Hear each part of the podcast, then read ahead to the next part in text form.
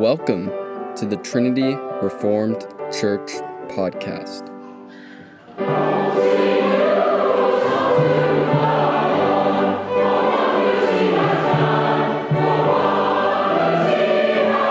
Exhortation by Matt Carpenter on October 16th, Lord's Day service.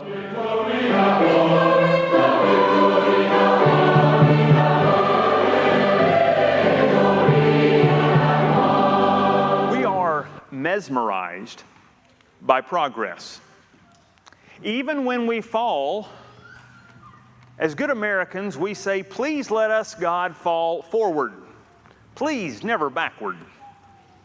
If you're not further along today than you were yesterday, what's wrong with you? But whose rules are those, actually?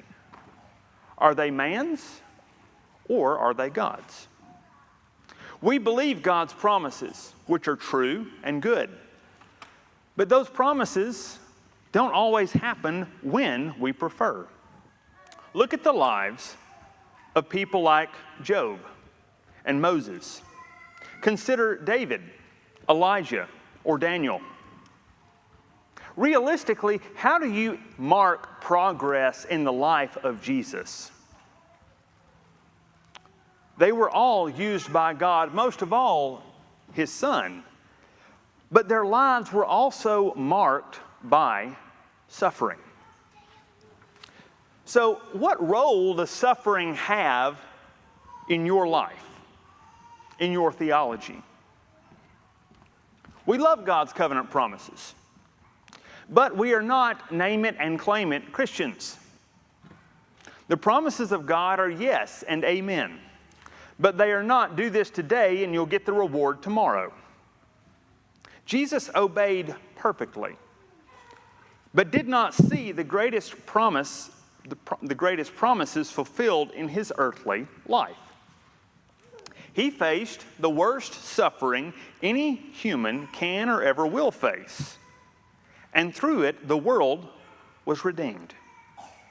He did not save us in spite of his suffering, but because and through his suffering. Suffering itself is not meritorious, but when we suffer in submission to God, as Jesus did, we participate in the suffering of Christ. Those are not my words, they're the words of the apostles. I can't tell you why things happen as they do. We can say God is sovereign, but that usually doesn't ease the pain. We can't and shouldn't deny that that pain exists. If Jesus cried, My God, my God, why have you forsaken me? Does that mean we shouldn't? David did. We want glory. We want progress. We want achievement, but the salvation of the world came through the suffering in submission to God.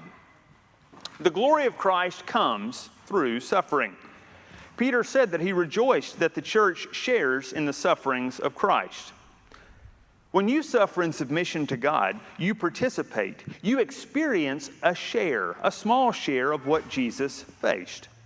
But also, like Jesus, you participate in God's supernatural work, preparing the world for the coming glory of God. There is no perfect path to the new creation that escapes sorrow. So, whatever you face, whether in the future or whatever you're facing right now, submit yourself and your trials to God. Humble yourself under His mighty hand. In these things, remember that He is strengthening your union with Christ and using you in suffering to reorder His world.